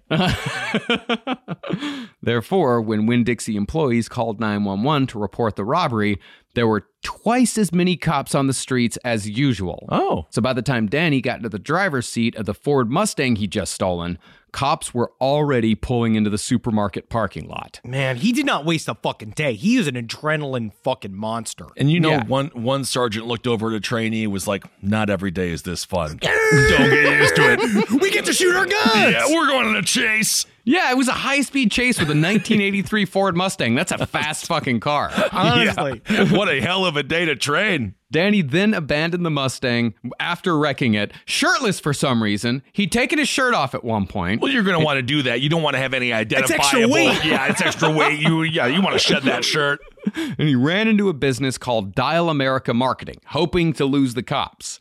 But when Danny ran out the back door into the rear parking lot, the cops were waiting. He dodged the first one, but the second one took him down. And when he was brought back to the Winn Dixie for identification, he said, quote, Yeah, it's me. And I'm sorry. Oh my God, I'm going to kill this man. But do you he think that also that- was trying to run and hide, and he ran into a place that has dozens of phones? I don't think I, I mean, he wasn't thinking, was he? I will don't say think he was thinking. The shirtless run from the cops through a telemarketing office officially makes him from Florida and not He gets this. He's from a citizen Louisiana. now. Yeah. Is he- he's officially a resident. Meanwhile, cops back in Gainesville were being forced to accept that Ed Humphrey was not the Ripper. See, Danny Rolling hadn't been as careful as he thought he'd been cleaning up the murder scenes, and he'd left behind a healthy amount of DNA. So, when the crime scene DNA didn't match to Ed Humphrey, cops were forced to rule him out. But seemingly out of spite, the judge in his assault case still gave Ed Humphrey the maximum sentence of 22 months in the Florida Mental Hospital in Chattahoochee. Yeah, they just decided he needed to be in a concrete square. I mean, Yeah. if- if he was in a hospital, hopefully he got some treatment. I'm not sure how good the hospital was, but Who knows? That might be the best option. But just as it seemed as if the investigation was hitting a dead end, a detective from Shreveport came calling with a possible connection between the Gainesville Ripper murders and the still unsolved Grissom family murders from the year before. See, when the news in Gainesville broke, a member of Danny Rolling's old church named Cindy Dobbin came forward and told the detectives that Danny Rolling might be the guy they wanted in both killings. From what Cindy said, Rolling used to hang out with her and her husband, but one night, as they were all enjoying a drink or two, her husband very suddenly came up to her, pointed at Danny, and said, quote, this guy's got to go. Which is how What this is what happens when you just collect random friends sometimes that you meet at the bar. It's a natural cycle of the bar friendship. This When is you a meet- church friendship. They met at church. But then they started drinking. You know, in my mind, it's the same. It's all the same Similar. bullshit. It's like But, you know, Cheers. You meet somebody you first, you're like, oh, this is a fun guy. Wow, we don't like this guy all the time. And then all of a sudden, he's like, you know, he becomes your number one friend, and he's there all the time. And then always, always, something happens. What did You have to Danny go- say to him? Uh, well, w- when she asked why, her husband said that Danny had told him in casual conversation that he likes to stick knives in people. It's how I know where my knives are. like when you say ca- were they wearing khakis? Casual conversation. He just brought it up out of nowhere. No, casual conversation. They're just talking. They're Just like chit chatting, like- and then he's just we like, would "I talk like to stab people." Yeah, yeah. Ugh, that guy's got to go. this is what happens. Danny had also told Cindy that one day he was going to leave Shreveport for a place where he could lay in the sun and watch beautiful women all day long. And Cindy made the connection. That sounds a hell of a lot like Gainesville. So, after seeing that the Grissom case and the Gainesville murders had multiple similarities, investigators managed to obtain one of Danny's teeth that a dentist had kept a hold of for one reason or another. I don't fucking know why. disgusting ass dentist. That's scary for me. The dentist shouldn't be keeping these teeth. They should be throwing that teeth out. I'm glad they had it I for this guess. reason, but still. Does he Yeah. have a lot of other teeth, or did he I just like know. Danny's? How can he tooth? tell the difference? I don't know. I guess he kept it in a drawer. It was tooth of Danny Rolling. What did he do? He just fucking pulled out of a guy's head and threw it in a drawer like it was a rubber band? You never want to hear your dentist say, "That's a keeper." now this one is mine. And once the One tooth for you, one for me. One like- for you. May I have all of them back, please? And once the tooth was tested against the DNA found at the Gainesville Ripper crime scenes, Danny Rolling was found to be a match. All right. And once that was matched, cops returned to the evidence room and matched the ski mask and the screwdriver found at Danny's campsite to the crime scenes as well. And much to the relief of the investigators involved, they soon found that Danny Rolling was already in custody in Ocala. Ocala? Ocala? Ocala? Ocala. Ocala. Again, you just always make it sound the most ignorant. I like Oca- Ocala. Doesn't sound that bad. Ocala. Ocala. Ocala. Uh, Ocala. He was in Ocala for a string of felonies. The fucking Gainesville police didn't solve this shit. Fucking Cindy did. Cindy, Cindy Dobbin. did. Wow. Cindy figured this shit out. Thank a you, busybody Cindy. from church. I don't think she was a busybody. I think that she had good evidence here to uh to think that this Danny character was up to no good. And as far as Ed Humphrey went, he actually had somewhat of an inspiring story. After being released from the hospital, he turned his entire life around, despite the fact that he was never officially pulled from the Gainesville Ripper suspect li- list. In fact, the media literally killed Ed Humphrey's grandmother. A journalist wouldn't stop banging on her door in November of 1991, long after Danny Rolling was fingered as the Gainesville Ripper. And when Ed's grandmother finally opened the door in a rage, she dropped dead in her front yard from a coronary. Holy Oh, fucking shit. I didn't know that there was an actual death by mass media. Yeah. I guess there is. Leave this woman alone. It's too late. But even so, Ed got back on his meds. And by the age of 28, he graduated magna cum laude from the University of Central Florida with a business degree.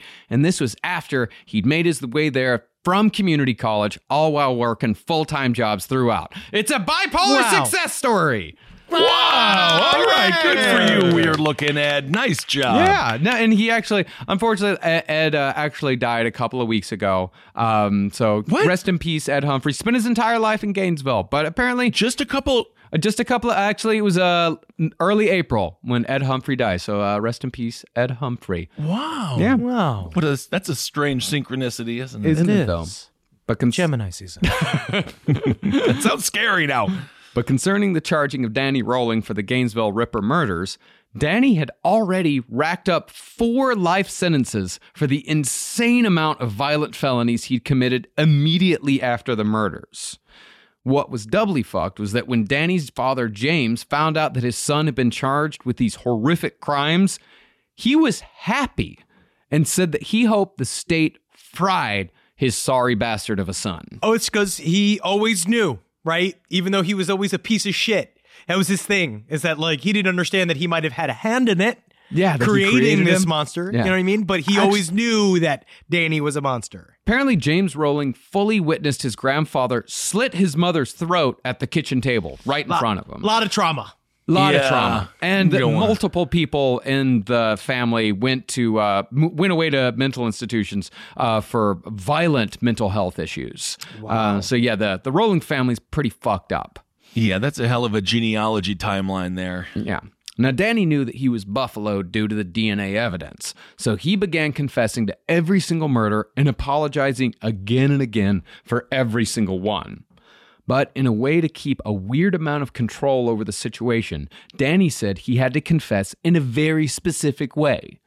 Instead of just telling an investigator, Danny confessed through a fellow inmate named Bobby Lewis, who had in the past literally walked off death row by stealing a correctional officer's uniform and popping a fake mustache on his face. Yeah, apparently they sentenced me to death for being a sketch comedian. Whoa! um, but yeah, Wow. he, the- it was this weird thing because he still wants to distance himself from his own crimes. So he created Mm-hmm. this sort of intermediary where so then he doesn't have to quote unquote become out like he doesn't have to be guilty. He comes through to somebody else's story of him that he's saying, and he can always kind of distance himself. And that's why it's interesting he didn't read the media because then he also gets like, well, they're talking about me. It's strange. I mean, I guess he probably got into this his his own story did. after Oh, yeah. he was incarcerated. I'm sure there wasn't a lot to do. Well, he found the romanticism of it. That's what we keep talking right. about. The, we talked about it more last episode, but the making of a serial killer is really all about what he viewed as a he's an outlaw. And that's Yeah. why he wanted to separate it because Danny was a bank robbing outlaw that just was he lived with his guitar and his rucksack and nothing else mattered. But it was Gemini that made him do all these horrible things. But you you read this book and you really see the story of somebody who did not want to acknowledge just how out of control his fantasies have become. Yeah. And what's really interesting about Danny Rolling, and it really speaks to his compartmentalization, uh, is that he never hurt anyone when he was committing an armed robbery. Never once. He was apologizing. He was always Yeah. apologizing, saying, "I'm sorry, I have to do this. Pray for me." That was his like line. Was like Yeah. as he'd go, like b- b- every time he'd leave, he would go and be like, "I wouldn't do it if I didn't need it." I mean, all of the apologizing probably really led the police astray because they were looking for a Canadian. Uh, but it was it was him. I'm sorry. It's not real. I'm sorry.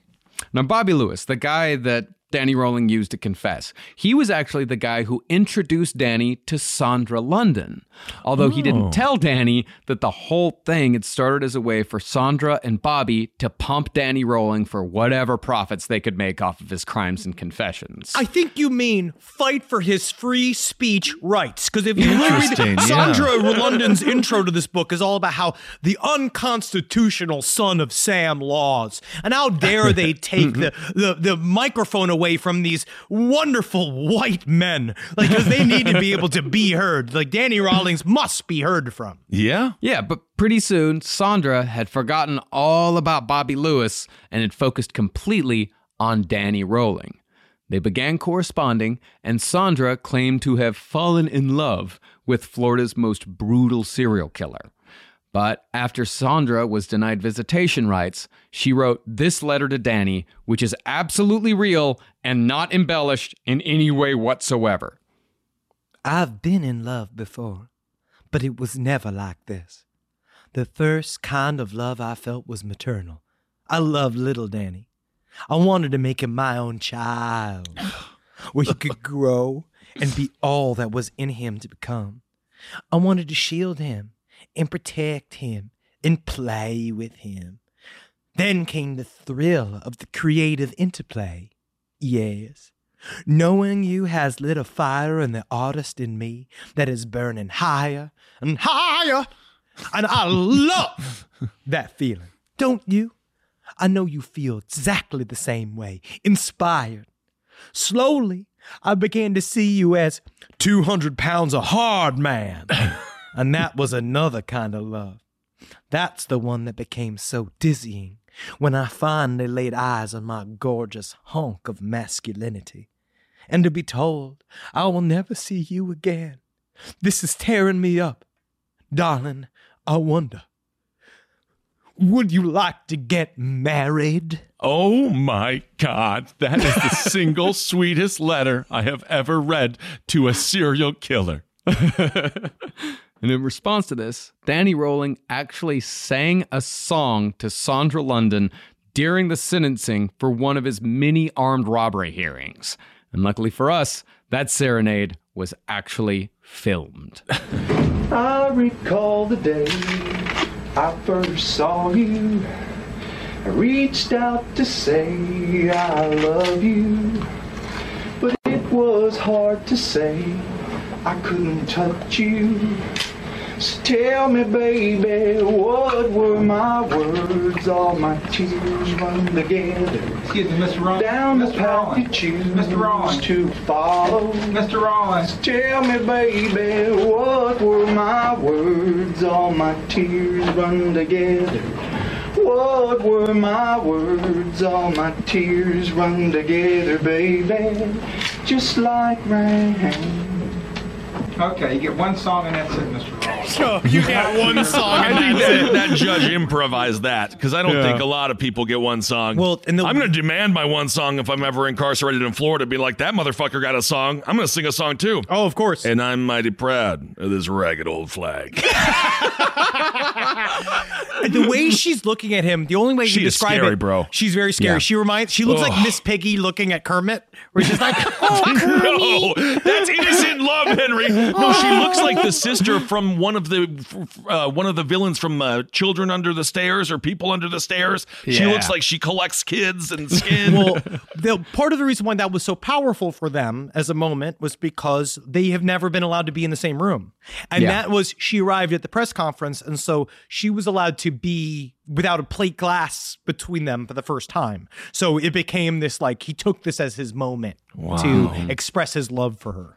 And the whole time, his lawyer is like tapping him on the arm, saying like, This is dumb. Shut the fuck up. This Stop is it. dumb. Stop it. You're I mean- making it worse. You're Well, making it a 'cause- lot how worse. much he worse also can it gives, get? He gives a little wink to his. He goes like, "Check this out." Like right before he starts singing, like you know, like when you go up right before an open mic night, being like, "All right, prepare to be wowed." he just does it. Do any gas pumps work in this country? You didn't even use it on stage. I know. Now, Danny knew that he didn't have a shot at a not guilty verdict, not even not guilty by reason of insanity. So he pled guilty to all five murders. And interestingly, when he pled guilty, his lawyer was the infamous Stephen Glazer, who some might remember as the bare chested, disturbingly hairy lawyer from Nick Broomfield's Aileen Wuornos documentary. That's right. Wow, what a crazy coincidence. This guy Well, has it's, a it's a Well, small true Flo- crime a- world. well, he's a Florida lawyer. You know, this is all Florida. This is all the same area of Florida. Right, right. So I guess it's not so uh, coincidental that a lot of people got murdered in Florida. Now, Danny said he pled guilty because he, quote, wanted to do the right thing. But really, yeah, but really, Danny's guilty plea was just a long shot to avoid the death penalty, which absolutely did not work. Judge, hear me out. This the name of this song is called Change of Heart. I didn't do it. Yes, I did. I didn't do it. Yes, I did. Mr. Rolling, we gave you one song. That is two songs, sir. Danny was given a death sentence for all five murders, and after they were read in open court, Sandra London blew Danny a kiss, and Danny gave her a sullen nod before being let out of the courtroom. But soon after, Sandra released a copyrighted statement on Danny's behalf saying he was glad to be sentenced to death. In part, it read, quote, Once it was done, I felt as if a big, hairy, smelly ape would jump off my shoulders and I could be human again. God bless Gainesville and Lord help heal its people. Amen. Good. I this wow, what a douchebag. And if you're one of the relatives of the victims, fuck you, man. Oh yeah, Yeah. he said the, the Like, whole end of really? this book too is all fucking apologies. It's apologies and apologies, and he writes a sentence. He writes a uh, dedication to the victims' families. Oh my god! But th- all of that is so insulting. He knows what Yeah. he's doing. Oh, he's not course. freaking apologizing. He did say that he definitely didn't do a séance to capture the spirit of Bundy.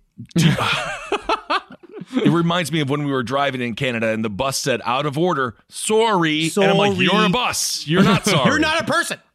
And of course, when Danny was put to death by lethal injection in 2006, he chose to sing his last words. And the last thing anyone ever heard from Danny Rolling was a self penned three minute long hymn praising God. God, and it must have been feel so good to kill him right after. Yeah, I can also see God just being like Santa Claus in a Christmas story. Ho, ho, ho. Just pushing him down the slide to hell. Good lordy. Wow. What that is unbelievable. What a crazy story. And that's a little a little insight into serial women that love serial killers as well as sort of a uh, cherry on top of this. Sandra London she seems is what is what's her story? Is she still around? Is she still trying to bone zone oh, killers? Yeah, she's, still, around. Uh, the, her last book was in 2016. Uh, she wrote, she co-authored a book by uh, a woman, one of the women who claims to have been a part of the MK Ultra program. Uh, she claims that her father uh, had trained her to be an MK Ultra agent since she was like six years old. She's been in Errol, an Errol Morris documentary. She's in all kinds of serial killer documentaries. She shows up again, and she is a true crime she is a staple in the true oh. crime world. She's an interesting woman because, you know, obviously she was exploitive of these monsters to make money off of them. But, you know, so are anybody in the true crime industry. And mm-hmm. she yeah, also but not was a, everyone marries them. Well, no, no, no. But she went the extra length. She went all the way. She also wrote a book on vampirism. Mm-hmm. Uh, she's an interesting media figure. Yeah, right. she said that uh, she said that she is only doing what no one else has the courage to do. Suck a serial to... killer's dick. What are you talking about? I... oh wow! Again, the yeah. people who are uh, courageous in this story are the victims who passed away and uh, fighting for their lives. You know mm-hmm. what a crazy story that is, Danny. Rolling more. It's after after hearing the brutality, I'm almost surprised it's not more mainstream of a tale. But I guess it's almost so gross that it's that you almost brutal. don't want to talk about. It's you a very brutal. Talk about it. It's yeah. a brutal yeah. story. And then later this year, we'll be covering another uh, heavy hitter series that yeah. is like that. Yeah, uh, that and, is one of those where the crimes itself are so shocking that it, it's weird how there is that. There's the Jeffrey Dahmer obsession, right. that type of things, because those are shocking uh, crime scenes. But no one, if you watch anything about Jeffrey Dahmer, you don't actually hear all the details of what really happened inside of his house. You know, the difference is that Danny Rawlings, he's just not that cute. He's not cute like Ted Bundy, and he's not cute like Jeffrey Dahmer. He's it's just true. not that cute. He looks like a fucking toad on a log, and that's really the reason why. He's not media savvy enough. Wow. He didn't have the X factor. Mm-hmm. Wow. Well, he would be uh, he maybe the more t- one of the more talented singers, I guess, in the serial killer category, which so. is again not uh, once you put in the caveat of serial killer category, it's, you know, the a, talent's not exactly overflowing. Yeah, it's not a deep bench, no. No. Manson's wow. still better. Yeah, Manson's great. Uh, as a song, I like his songs. Isolate, isolate the audio. Manson's great. What was that? Um, um, well, thank you all so much for listening. Yeah, we got you you beautiful fucks are coming to Denver. They're raising the amounts of people that are allowed to be in that theater, the Red Rocks Theater. Come out and watch us. We got a show now. I We're going to scream wait. at you. We can't wait. We had such a great time in Grundy County as well. Thanks to everyone yeah. who came out to that show. Uh, it was just great to see all of you and be with all of you. And we can't wait again for uh, Red Rocks. What a dream come true. We also, our weed carts are going to be in um, more stores. We're going to have, we will give that announcement shortly. We're really Sweet. excited for that. Also, our upcoming partnership with the Last Prisoner Project. Uh, look up there. We, we are working on a partnership with them now. Honestly, it's an incredible group of people they're great. Last We're trying to get the last 40,000 people that are in jail for cannabis crimes, We're trying to get them out. And again, we will physically come and break you out if we have to. Well, uh, sure, I can bulldoze down some big old walls and get shot a bunch. Uh, all right, Last Prisoner Project. Check out everything they're doing. Support them. Able Against Top at everything political. It's a crazy time. The Matt Gaetz scandal continues to heat up. Oh, also, uh, what a it's so it's just dumber and dumber and dumber. It's it's just insane. He looks like like Beavis. Is it Beavis or Butthead? he, looks like that guy. Yeah, it's, a, it's a combo. Yeah. and then of course, uh, No Dogs in Space, which was it went. I don't even know what it means, but it was viral on Spotify, which I think means a boatload of people are listening to it. They're on the Beastie Boys, as as, uh, as uh, Marcus said, and then Dune. We got one last episode one of Dune Cast coming out. Well, we got two coming out. I got one Monday, and then the one after that. We got two more episodes. A Spun, someplace underneath, is also they are now kind of in the middle of doing a uh, Family Annihilator series, which is very interesting. Oof, um, yeah. Which you know I love. Don't yeah, Ed. Okay, Ed. Are you Ed Humphrey? But Um, thank you, motherfuckers. It's so good to be back in the mix. Yeah, thank It you all so much. And uh, yeah, we can't wait to see you on the road. Hope everyone is healthy, safe, and uh, as happy as you can be. Okay, everyone, hail yourselves. Hail Satan. Hail Again. Magustalations, which means congratulations for liking us. Man, I hope the night horse doesn't come on tonight. I can't charge another $60 to my credit card for just sparkly water. I got Horse- almost Night a Horse pound of ice cream the other day, too. Night horse has been busy. Yeah, I guess so. Can I name my new hemorrhoids Night Horse? Yes. Oh my God. yes. Did, did you have old hemorrhoids? No, no, no. It's it's a new. It gets a new affliction. Oh, I'm sorry, buddy. That means you're finally a man. That means you're an adult and a business owner. Hell yeah. This show is made possible by listeners like you. Thanks to our ad sponsors, you can support our shows by supporting them. For more shows like the one you just listened to, go to lastpodcastnetwork.com.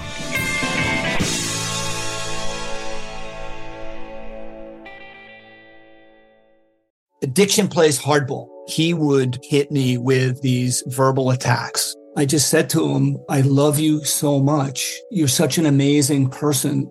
I can't take this ride anymore. It was the fact that dad made that sentiment and broke down. And years later, he told me it had a huge impact on him. Sometimes doing what's right for your loved one is the hardest thing to do. Caron is that right thing. Visit caron.org slash lost. In a fast paced world, every day brings new challenges and new opportunities. At Strayer University, we know a thing or two about getting and staying ahead of change. For over 130 years, we've been providing students like you with innovative tools and customized support. So you can find your way forward and always keep striving. Visit strayer.edu to learn more. Strayer University is certified to operate in Virginia by SCHEV and has many campuses, including at 2121 15th Street North in Arlington, Virginia.